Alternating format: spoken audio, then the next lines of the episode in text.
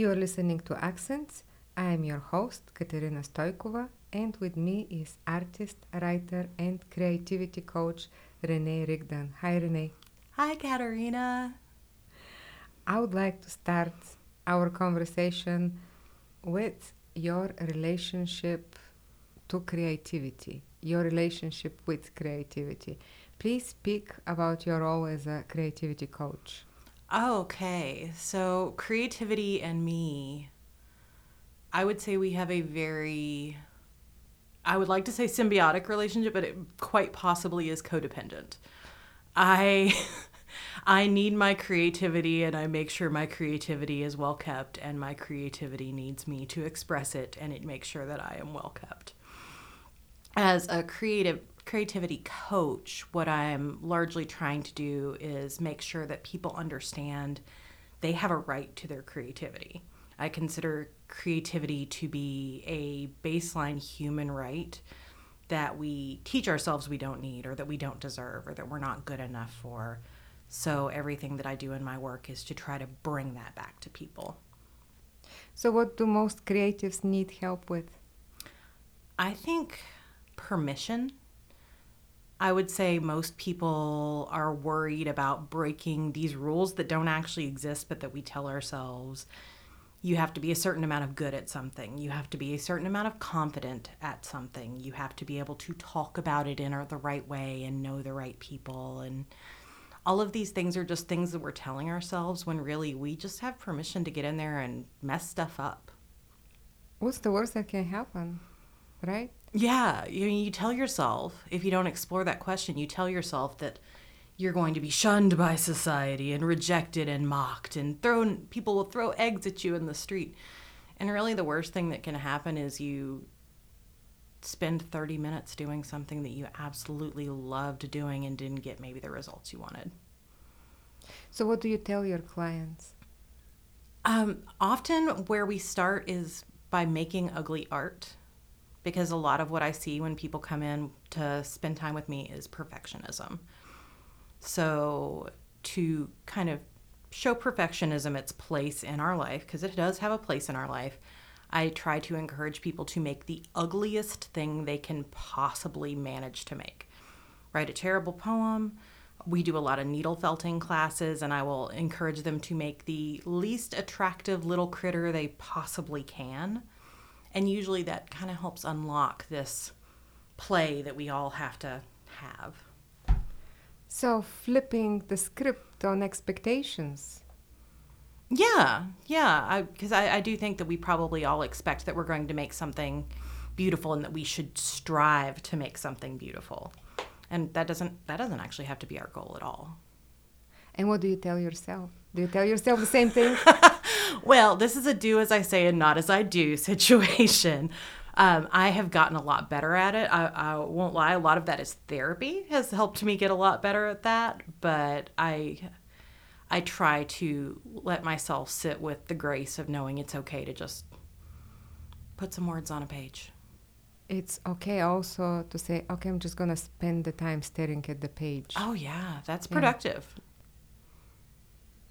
I once I was at um, Jaipur Literature Festival, that was 2015, and I was listening to um, someone, I don't remember his name, but a writer with famous writer apparently with a famous book. And he was talking about his process and he described it as i quote chewing stones that it was so difficult to write it and that he knew that if he stopped he would not continue he would stop forever so he would lock himself in the closet and he would write well he would spend I don't know, was it four hours or six hours a day there in the closet. He was allowed to sit there and do nothing, but he was not allowed to do other things during that time. What do you think of that? I it sounds like it was very successful for this particular writer and that's wonderful. I have found that better results happen for me when I allow pleasure to be a part of the process. Like I, I suffering for my art is something that I don't I don't have the mental bandwidth to do that anymore.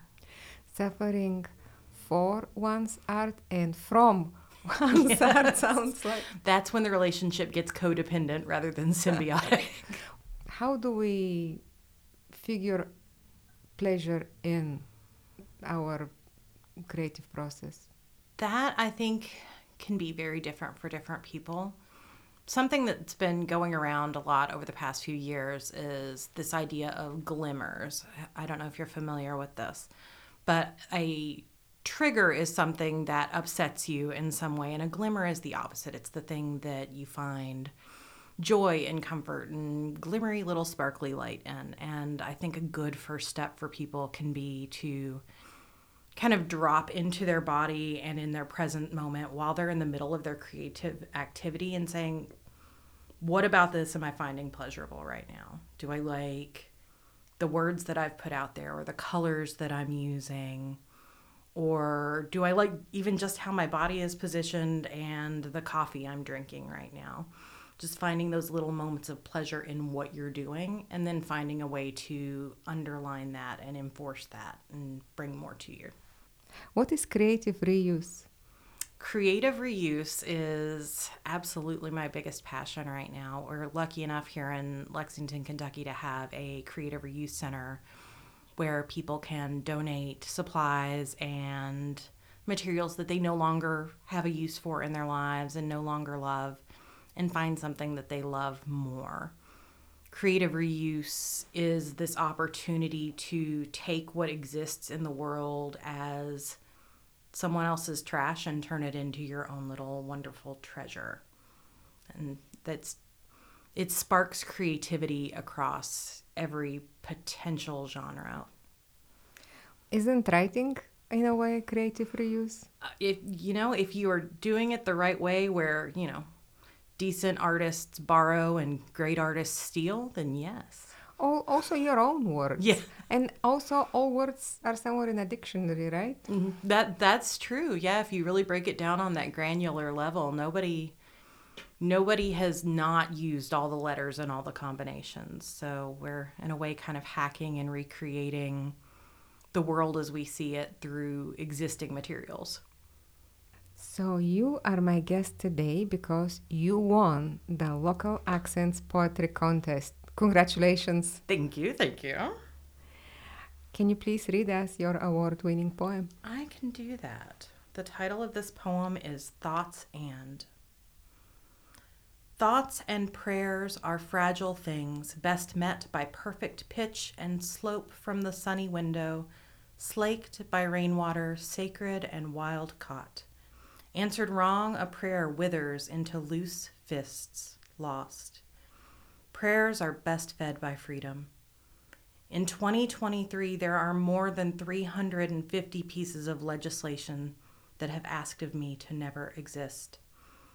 They prefer I would be what I think I am, to return to smallness, prune back this new growth that I know is mine. But if I died out, they'd be fine with that too. Please don't take this from me. I cherish this version of myself that splays open their palms to the morning light, red veined, plaintive, full. Prayers are fragile things, and I am not so prayerful to think I am enough. I am not a fighter. I am bluster and bravado. I am trying to believe that I can help anyone anything survive this. I am curled into loose fists held high, begging not to use them, pleading for a gentler kind of rain. I absolutely love your poem. And thank you so much. I happen to know that you're writing, um, oh, you've been working on a full length poetry collection. Tell us more. So the my full length poetry collection is called Plant Daddy. It is an exploration of my gender identity and my place in this world as described through plants that I find around my house and in my yard because I'm a incorrigible plant parent. What are some of your favorite plants? How um, you see a lot of them represented in the book. Um, this the prayer plant poem from that I read today prayer plants are beautiful because they really do, as the light changes throughout the day, their leaves shift and fall into hands that pray and then pull back from that motion throughout the day. It's just such an, I mean, I know plants are alive, but it's such a sentient, alive thing to do that I really admire that. And spider plants because they off put all these wonderful little babies that you can share with friends. There's, I can talk about plants forever, basically. I am partial to the plants that can live without soil, you know, that can live in water. Mm-hmm. Uh, and so they can be transferred from one place to another. Maybe that has to do with me being an immigrant. Who knows? well, pothos is the plant for you. It can grow in soil, it can grow in water, it can survive months and months of neglect if you feel like neglecting it a bit. or if I'm traveling. Yeah, or if you're yeah. traveling. And they also make great propagation babies to give to people. It's it's the most wonderful gift to be able to give. Well, thank you.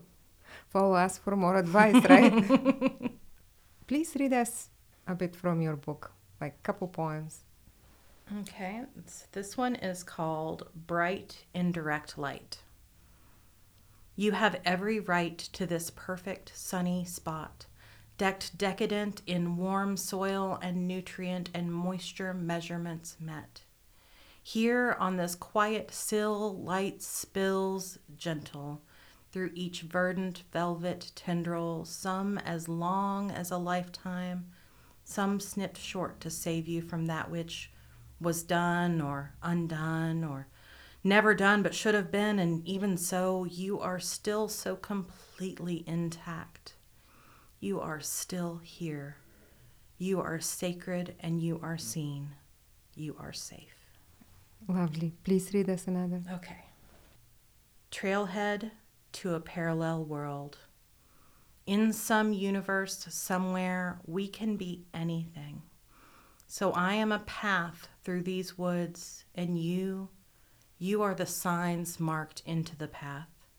We are guiding the hikers and the travelers and the families and the loners together. The sunlight dances across our features, warm. No one is lost. No one is ever lost.